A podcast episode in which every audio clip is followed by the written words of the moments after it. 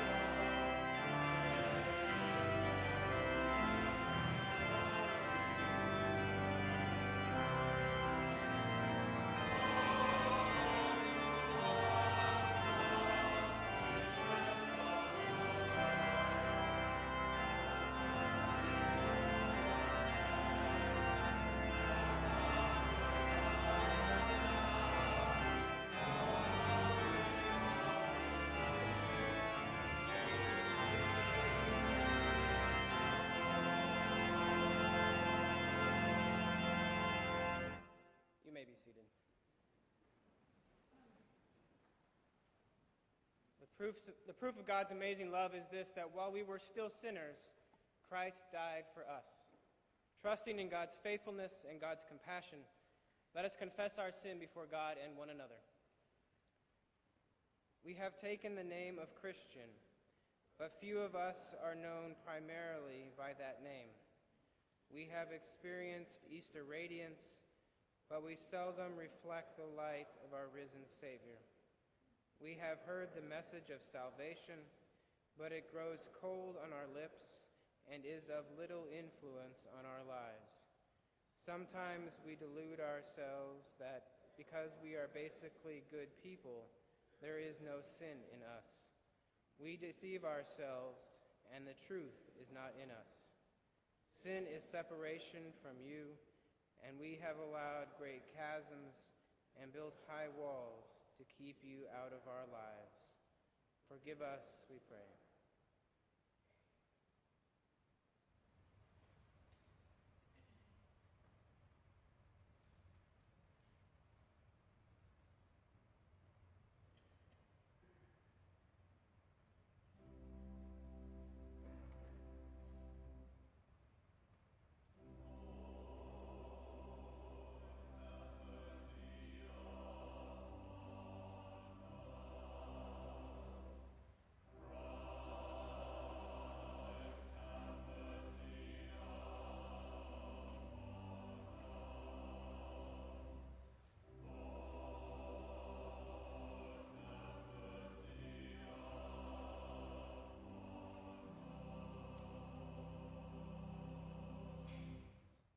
Has been overcome, sin has been conquered. Anyone who is in Christ is a new creation. Everything that is old has passed away, and a new life has begun. Friends, hear and believe the good news of the gospel. In Jesus Christ, we are forgiven.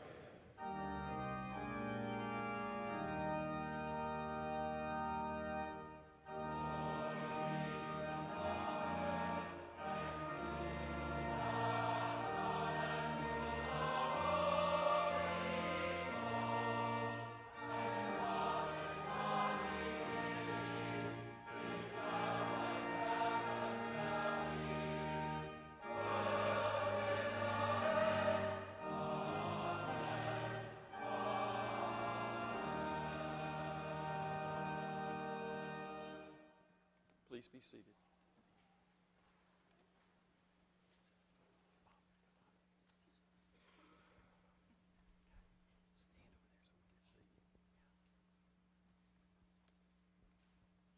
Hear the words of our Lord Jesus Christ.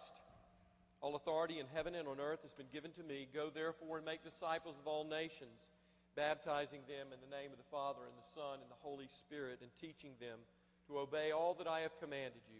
And remember, I am with you to the end of the age. Obeying the word of our Lord Jesus Christ and confident of his promises, we baptize those whom God has called.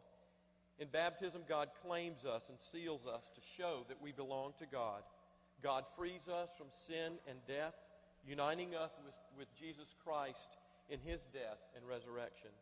By water and the Holy Spirit, we are made members of the church, the body of Christ, and joined to Christ's ministry of love, peace, and justice. Let us remember with joy our own baptism as we celebrate this sacrament. On behalf of the session, I present Asha Harlow Schultz Hostetter, son of Elizabeth and Paul, to receive the sacrament of baptism. Do you desire that Asha Harlow Schultz be baptized? We. And relying on God's grace, do you promise to live the Christian faith and teach that faith to Asha Harlow Schultz? Do you, as members of the Church of Christ, promise to guide and nurture Asha Harlow Schultz by word and deed, by love and prayer, encouraging her to know and follow Christ, and to be a faithful member of Christ's church?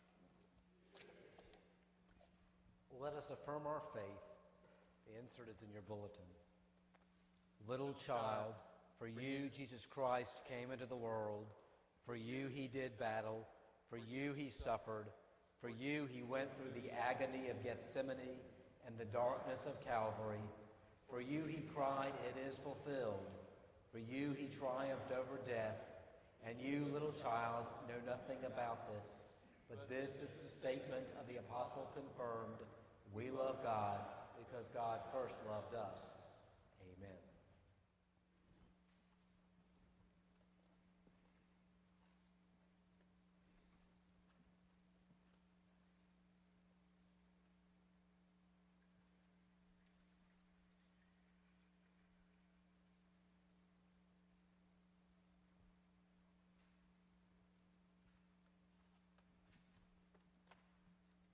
Let us pray. We give thanks, eternal God, for you nourish and sustain all living things by the gift of water. In the beginning of time, your Spirit moved over the watery chaos, calling forth order and life.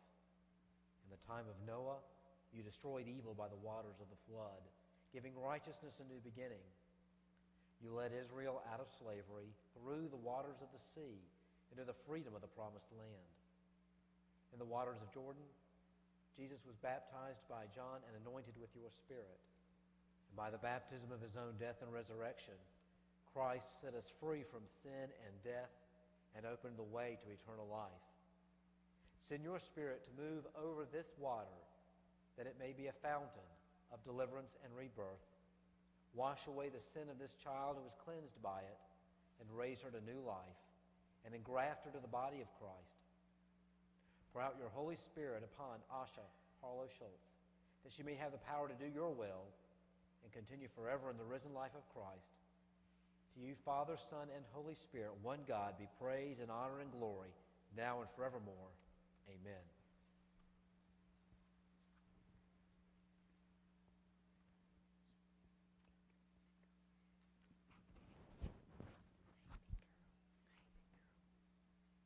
Asha Harlow Schultz, child of the covenant, I baptize you in the name of the Father and of the Son and of the Holy Spirit. Amen.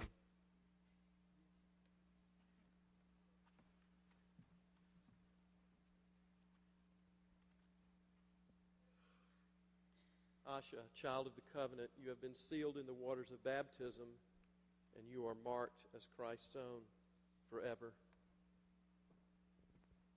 Asha, you are God's child, and with you, God is very pleased. Amen. Asha Harlow Schultz. That's a big name for a little sack of sugar. But I have a feeling she's going to grow into that name. And she is going to do great things by the grace of God as we promise in just a few moments to be with not only Asha on her journey, but the family as they now are part of this family, and Asha is welcomed into the family of God. And we will promise to see that all of God's blessings are made known to Asha as she walks her journey of faith until that day that she stands before this congregation or some other and professes with her own mouth her faith in Jesus Christ as Lord and Savior. Until that day and beyond, we are with her, with Paul and Elizabeth and Vivian on that journey of grace. See what love the Father has for us, that we should be called children of God, and we are. Let us welcome the newly baptized. Asha Harlow Schultz Hostetter has been received into the one holy Catholic and Apostolic Church through baptism. God has made her a member of the household of God to share in the priesthood of Christ. Let us welcome the newly baptized using the words printed in your bulletin.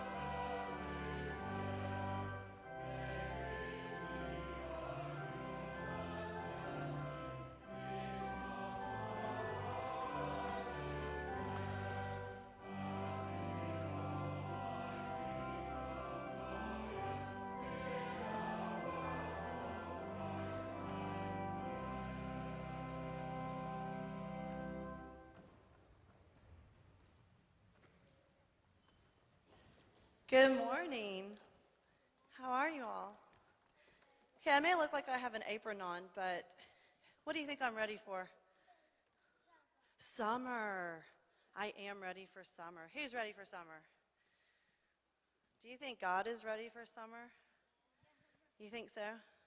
Do you think He takes a summer vacation? Yes? Raise your hand if you think He takes a summer vacation. Okay, raise your hand if you don't think He takes a summer vacation. Huh, we're about split. Okay, well, Psalm 139, 7 through 10 says, Where can I go to get away from your spirit? Where can I run from you? If I go up to the heavens, you are there. If I lie down in the grave, you are there. If I rise with the sun in the east and settle with the west beyond the sea, even there you would guide me. With your right hand, you would hold me. God doesn't just camp out in one place or another.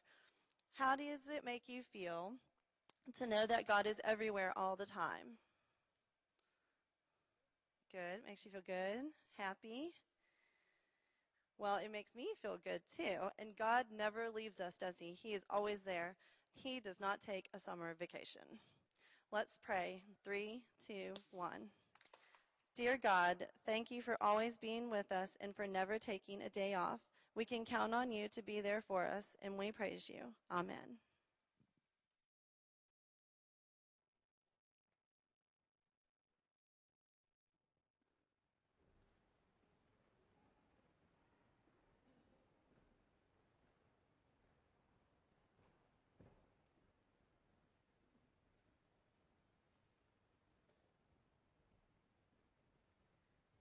Let us pray.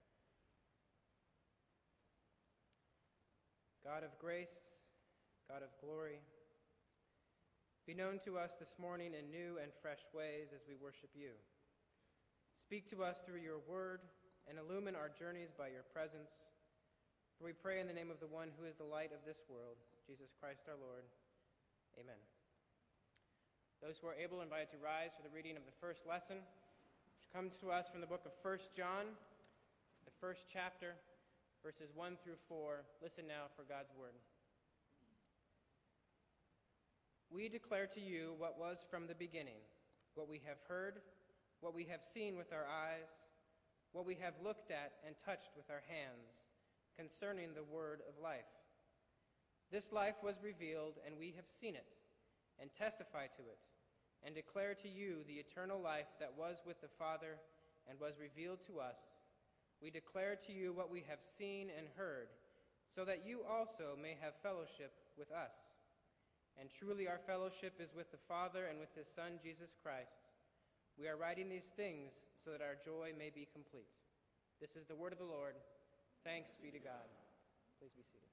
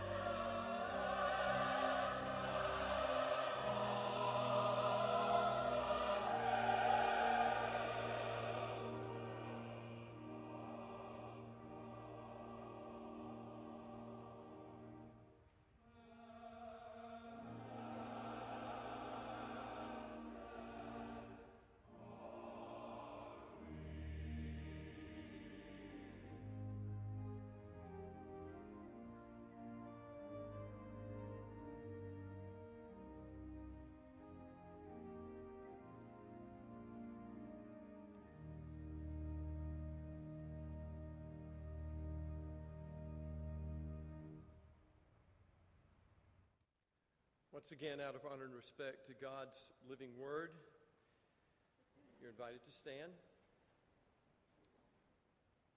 We turn to our second lesson from the Gospel of John in the 20th chapter, beginning with the 19th verse. Listen, God's word speak to your life today.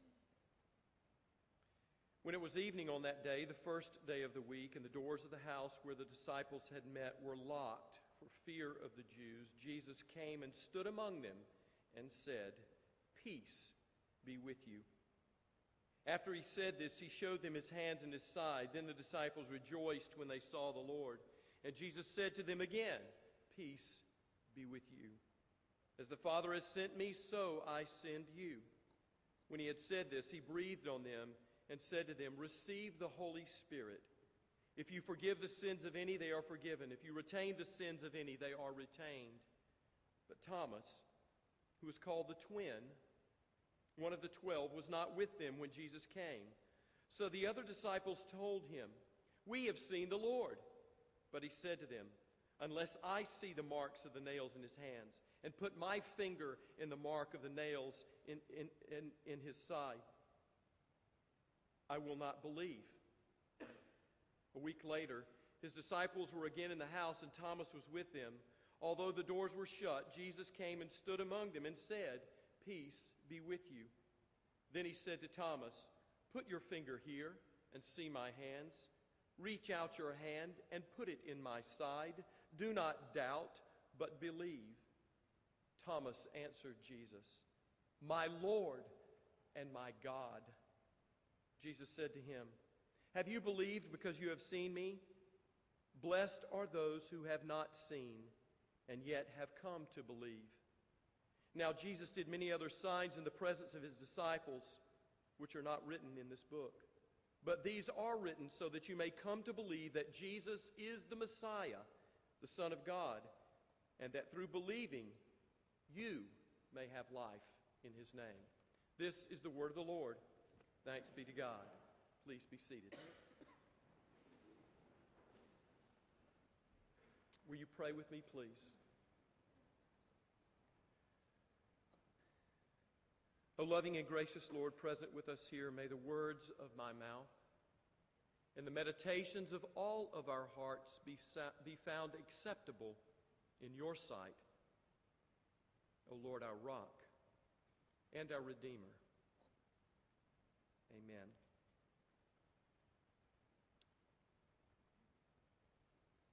It has been a tough week. One news story has called it a hellish week. A week filled with chaos, with violence, with darkness, things of hell, separation from God. It began Monday with the deadly bombing attacks at the Boston Marathon, poisoned letters on Tuesday, Wednesday night, the explosion of the fertilizer plant in West Texas, and there are many who were killed, many who are still missing, hundreds who were injured. Thursday filled with questions of the perpetrators of the bombing why, where are they? Will they strike again? Friday, concluding with a shootout and then a manhunt and an entire city being shut down, held captive by the potential of other violence. And now, even this past evening, an earthquake in China with more than 200 dead and thousands more injured. After such a week, there, it may be that those of us who have any faith left may be asking the question, Where are you, God? Or others who have lost their faith or are trying to find a faith in something larger than themselves may be saying, Is there a God? And still others, those who have maybe had no faith or lost it altogether, no faith in anything, not even themselves, may be saying, There is no God, and we are on our own. It's at times like these that our faith will be put to the test. Our faith will be stretched to its limits or break because it has gone beyond any limits that we have known heretofore. And when this happens, our only hope is that there is someone in whom we can put our trust, who can pull us back together, who can help us who cannot help themselves, who may give us hope to help us find that yes, there is a God, and to discover in some renewed and powerful way that that God is with us. Sadly, however, the numbers of people who are having their faith tested to significant degree and maybe even losing their faith, those who are asking, Is there a God? Studies show us, surveys say that that number of people who are losing faith is growing. They call it the rise of the nones. That's not N U N S, it is the N O N E S. For when they are asked by surveyors, when they are asked by those who do research, do you believe? Do you have a life of faith? They may say yes. And what is your religious affiliation? And they say none. They do not identify themselves as Baptist, as Episcopalian, as Presbyterian, as Charismatic, as Pentecostal, or other. None. That number of nones is rising and at an all time high, and now we are seeing that even numbers of people who claim to have no faith no spiritual base in their lives is also rising. Those who say there is no God. Just this past week, I have heard people say to me and report of what they have heard from others. The comments, something like, I used to be religious. I used to have some faith base, but not anymore. And it's easy to see how, in light of the week just past, that there are those among us who have lost faith that they may have had or find it hard to grab hold to any faith at all and say, I choose not to believe. As a matter of fact, it's just easier that way. Truth be told, that may be an option that has crossed your mind or entered your heart in a week just past, it might seem understandable. You know, it could be said that the disciples of Jesus encountered something of a week like we just encountered, a hellish week, the last week of Jesus' life before his crucifixion. Beginning with Palm Sunday and the hosannas that moved to Jesus going into Jerusalem, cleansing the temple, cursing a fig tree, eating a Last Supper with his disciples, washing their feet, reminding them of the betrayal that was to come, and that night it being played out a betrayal, an arrest, beatings, a trial that led to a crucifixion and a death on a Friday, and silence on Saturday, and fear all around, and darkness closing in. And then Sunday morning comes with the word of an empty tomb and a missing body. A week that left Jesus' disciples asking, Where are you, God? Or maybe even, Is there a God? It's no wonder that they were behind locked doors. It is no wonder that they were huddled in fear fear of the Jews, fear that they might endure the same fate that Jesus met. But it is right there in the midst of their fear that they meet the risen Lord. And he comes to his disciples, he comes to his friends, and he does not say to them, Shame on you. But instead, he says to them, Peace be with you. And he imparted the Holy Spirit to them and charged them to forgive and to go. Ten of them were there, but not Thomas. And when they were with Thomas again, they said to him, We have seen the Lord. He could take their word for it. But Thomas would have none of it. Thomas, that brave, literal minded maverick, he is the one at the news of Jesus going back to Bethany at the word of Lazarus' illness. Earlier in the Gospel of John, Jesus is saying, I will go to Bethany to be with my friend Lazarus. That was like going deep into enemy territory, for we know that at that point in the gospel, they were hot and heavy to find and kill Jesus. And upon hearing the word that Jesus would go to Bethany, Thomas is the one who says, Lord, we will go with you. And says to his fellow disciples, Let us go with him so that we might die also. At the Last Supper, Jesus told his disciples not to be afraid because they knew the way where he was going. And it is Thomas, in response to Jesus, who said, Lord, we do not know the way. How can we know where you are going? Maybe you know someone like Thomas. Maybe you know someone who can be counted on to do the right thing, but only after he or she has been convinced, him or herself, that it is the right thing to do. Maybe you know someone who re- refuses to go along with the crowd and has more integrity to go with those easily on that way, even though going that way may be the right thing to do.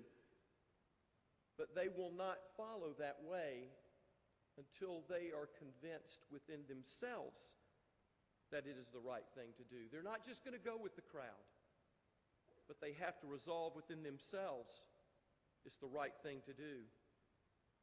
But all ten of the disciples who had seen the risen Lord, they say in unison to Thomas, We have seen the Lord. And by all rights, Thomas' response should have been, That's good enough for me, guys. Sounds great. What are we to do next? But that's not, of course, what Thomas said. What he said was, Unless I see his hands, unless I see and put my hand in his side, I will not believe. Which makes Thomas a stand in for most of us. Unless I see, I will not believe. Most of us have heard of Thomas referred to as the doubter. But as you heard read in the scripture today, he is called Didymus, or translated, it means the twin. Thomas, the twin. But we're not really sure who Thomas's twin was. I would like to believe that John, in writing this gospel, calls Thomas the twin because he is our twin. He's my twin because I'm so much like him. Full of doubt. Doubt, which, by the way, is not the opposite of faith. Doubt is not the opposite of faith. Fear is the opposite of faith. It is Clarence Jordan the writer of the Cotton Patch Gospels, the founder of Koinonia Farms that birthed into Habitat for Humanity, a man who went against the tide and who knew what it would have been like to live in fear with the threats upon his life. It is Clarence Jordan who said, Fear is the polio of the soul that prevents us from walking by faith. It's not doubt that paralyzes us, but fear that cripples us and holds us back and down, immobile. No doubt is not the antithesis of faith. As a matter of fact, it might be a catalyst for faith. I love what Frederick Buechner says about this juxtaposition between faith and doubt. He has said that doubt is actually the ants in the pants of faith. Doubt gets us up and gets us moving. Thomas says, Unless I see, I will not believe. And that's an understandable attitude. I believe John, the writer of the gospel, understood it, and that's why he includes this account. I believe Jesus understood it, and that's why he gave Thomas another chance. I believe the other disciples continued to give Thomas another chance, so to speak. They didn't dismiss Thomas from the circle because he wasn't there and because he said he wouldn't believe. And Jesus certainly does not dismiss Thomas. On the contrary, Jesus makes sure that Thomas is included in that circle. And Jesus comes back one week later and repeats the scene a second time just for the benefit of Thomas. Thomas didn't then have to take anyone's word for anything. And there are a couple of things that I really like about this Thomas, this twin. Number one is his demanding faith, a faith that demanded something more. Unless I see, unless I have an experience. The Lord granted that to him. And the second thing that I really like here about Thomas is the fact that he kept coming back. He did not give up. He did not say, Well, forget them. He stayed with them. He kept coming back. And it resulted in him giving the fullest and most rich and complete confession of who Jesus Christ is when he exclaimed, My Lord and my God. No one else in Scripture made that claim. So, where does that leave us? We weren't there. We haven't had the opportunity to see, touch, put our hands on the concrete person of Jesus Christ. And in some ways, that leaves us out of the circle. We have never seen Jesus in the flesh, and we are thousands of years removed from this gospel account. Yet Jesus means to include us too. And this is something that I also love about Jesus. That speaking over Thomas's shoulder, he seems to speak to us when he says, Thomas, have you believed because you have seen me? Blessed are those who have not seen me in the flesh and yet have come to believe. We may not have seen Jesus in the flesh, but I believe that we do come to believe when we see the world through eyes of faith that are God's gift to us. Faith, which is the assurance of things hoped for and the conviction of things not seen. Scripture tells us that we are to walk by faith and not by sight. And to keep walking and to keep walking, even when it feels like we are walking into nothing but darkness and do not know where our next step will land on firm ground or nothing at all. There's a story of a man who learned to walk by faith in the darkness. His name is Jerry Sittser. Jerry Sittser is a professor at Fuller Theological Seminary, and it was several years ago that he was traveling with his family late one night on a deserted western road with all of his family in the vehicle and his mother as well when they were hit by a drunk driver almost head on. The driver was thought to be traveling some 85 miles per hour, and it ripped the vehicle, the van, in half, killing Jerry's mother, his wife, and his youngest daughter, and leaving his other daughter severely crippled from the accident. Miraculously, Jerry survived. And it was in the aftermath of his life being torn apart in this way that Jerry Sittser had a dream. And in his dream, the sun was setting, and he was frantically chasing after it toward the western sky, hoping to be able to catch the light and to bring it back. But Sittser said it was a losing race. Soon it was gone, and he felt, as he said, a vast darkness closing in. It was shortly after that Jerry reported his dream to his sister, who said to him something very wise and profound. She said, The quickest way to reach the sun is not to go west, to turn into the darkness and walk to the east. To move fully into the darkness until we meet the rising sun. And it's counterintuitive to make that walk of faith. But it is what we are called to do as those who seek and serve a risen Savior. We embrace our doubts. We demand faith and call God to account. Where are you? I need to know you. Are you real? And feel any fear, but keep on walking anyway even when we do not know it and cannot explain it. It's been said the deepest understanding of things spiritual are hidden, hidden from those who do not venture down the road of faith. And sometimes that road is dark and feels very dangerous. It has also been said that faith is like a pair of new glasses. They must be tried on if they are going to make a difference or to do any good.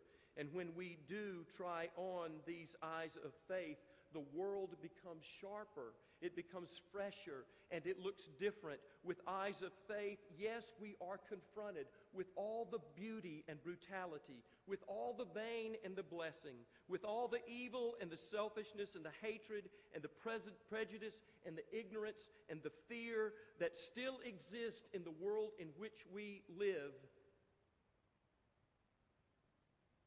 Yet, walking with eyes of faith, it gives us the opportunity not only to see the world for what it is and ourselves for who we are, but to see, despite our sin and the sin of the world, a God who is still at work in the world and who is indeed with us, good to his word.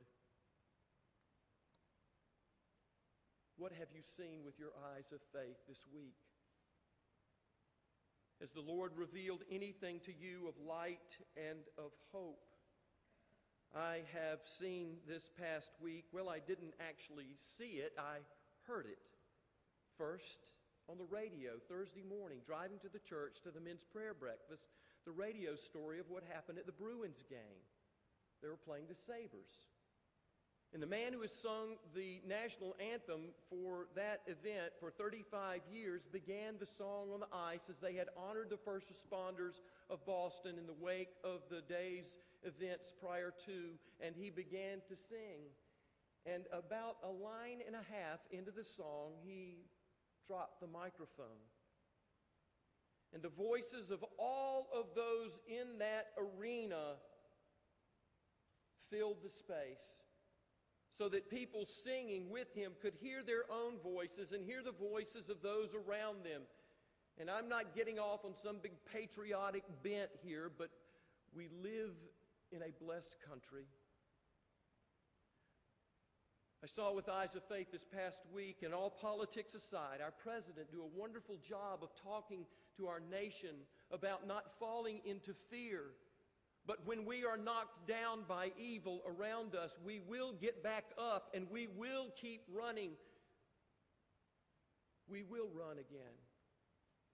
This past week, I saw in the life of one that we honored in the wake of her death a life lived in faith, a lady who showed many of us how to live and how to die. And I have seen this past week sons taking care of aging mothers and daughters taking care of aging fathers, and mothers and parents taking care of their invalid and sick children day after day, hour after hour, with great love and faithfulness and hope. And I have seen that our labors are not in vain. I have heard faith statements from our confirmation class. There are break bread meals that have been delivered this past week, sack lunches that have been handed out faithfully to those who do not have enough to eat. What you do matters. Do not grow weary in doing good. And just this morning, we have seen with eyes of faith little Asha go under the waters of baptism and to be claimed by God's grace and favor in Jesus Christ before she even knows who God is. And I and we have heard our promise to her and to her family. This is the stuff of the kingdom. This is the stuff of light. And Jesus said, You are light, the light of the world. Even a cup of cold water extended to one in the name of Jesus Christ is the gospel incarnate, and the world needs to see this. And we need to see it with eyes of faith. I believe the world has grown weary of words. And as I stand here and go on and on, I fantasize about the church declaring a moratorium on sermons. Can I get an amen? what if we just gathered and read scripture and sang songs and prayed and then went out into the world as the hands and the feet of Christ? The world would much rather see a sermon than hear one any day. Our lives become sermons. It was, it was Albert Schweitzer whose life became a beautiful sermon, gifted in theology and music. He could have done anything and lived the comfortable life in Europe, but no, he went back to medical school midlife and went to French Equatorial Africa. And there he served the medical needs of the poorest of the poor in that part of the world. And it is in Schweitzer's earth shaking book, The Search for the Historical Jesus, where he says this about knowing and following Jesus Christ in our day and in our time. He says, He comes to us as one unknown, without a name, as of old. By the lakeside, He came to those men who knew Him not. He speaks to us the same word, Follow thou me, and sets us to tasks which He has us to fulfill in our time and he commands, and to those who obey him, whether they be wise or simple, he will reveal himself in the toils, the conflicts, the sufferings which they shall pass through in his fellowship. And as an ineffable mystery, they will learn in their own experience. Their own experience who he is. It's been a tough week. And it may be a tough week to come. Or that tough week may be the week after or the week after, but we know there will be more difficult times. And so, wherever you are, wherever you find yourself, whether you're saying, Where are you, God? Is there a God? There is no God. Wherever you find yourself, at the end of this week, let me implore you to come back here and to keep coming back. To be part of the community of faith, for that is where our faith is forged in relationship one with another as we come to know the risen Lord. In the name of the Father, and the Son, and the Holy Spirit. Amen. Let us respond to the word and say what it is we believe using the Apostles' Creed. Christian, what do you believe? I believe in God the Father Almighty, maker of heaven and earth, and in Jesus Christ,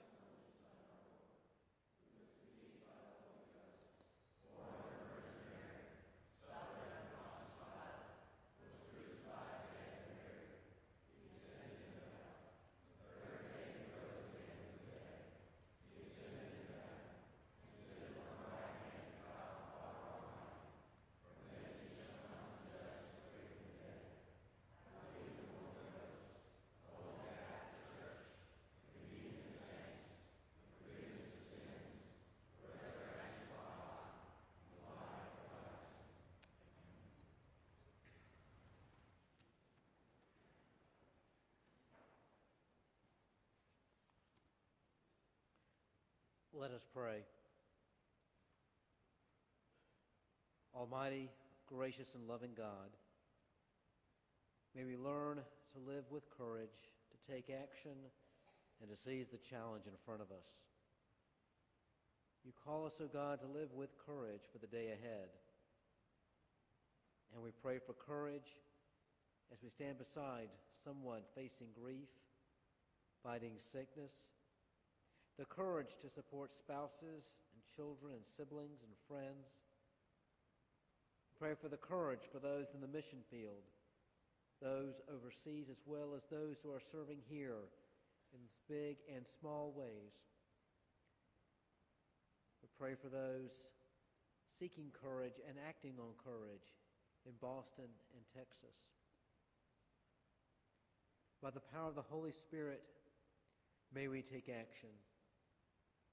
Action to make the priorities with time and money that you call us to make, to make the right decisions at a crossroads that we face.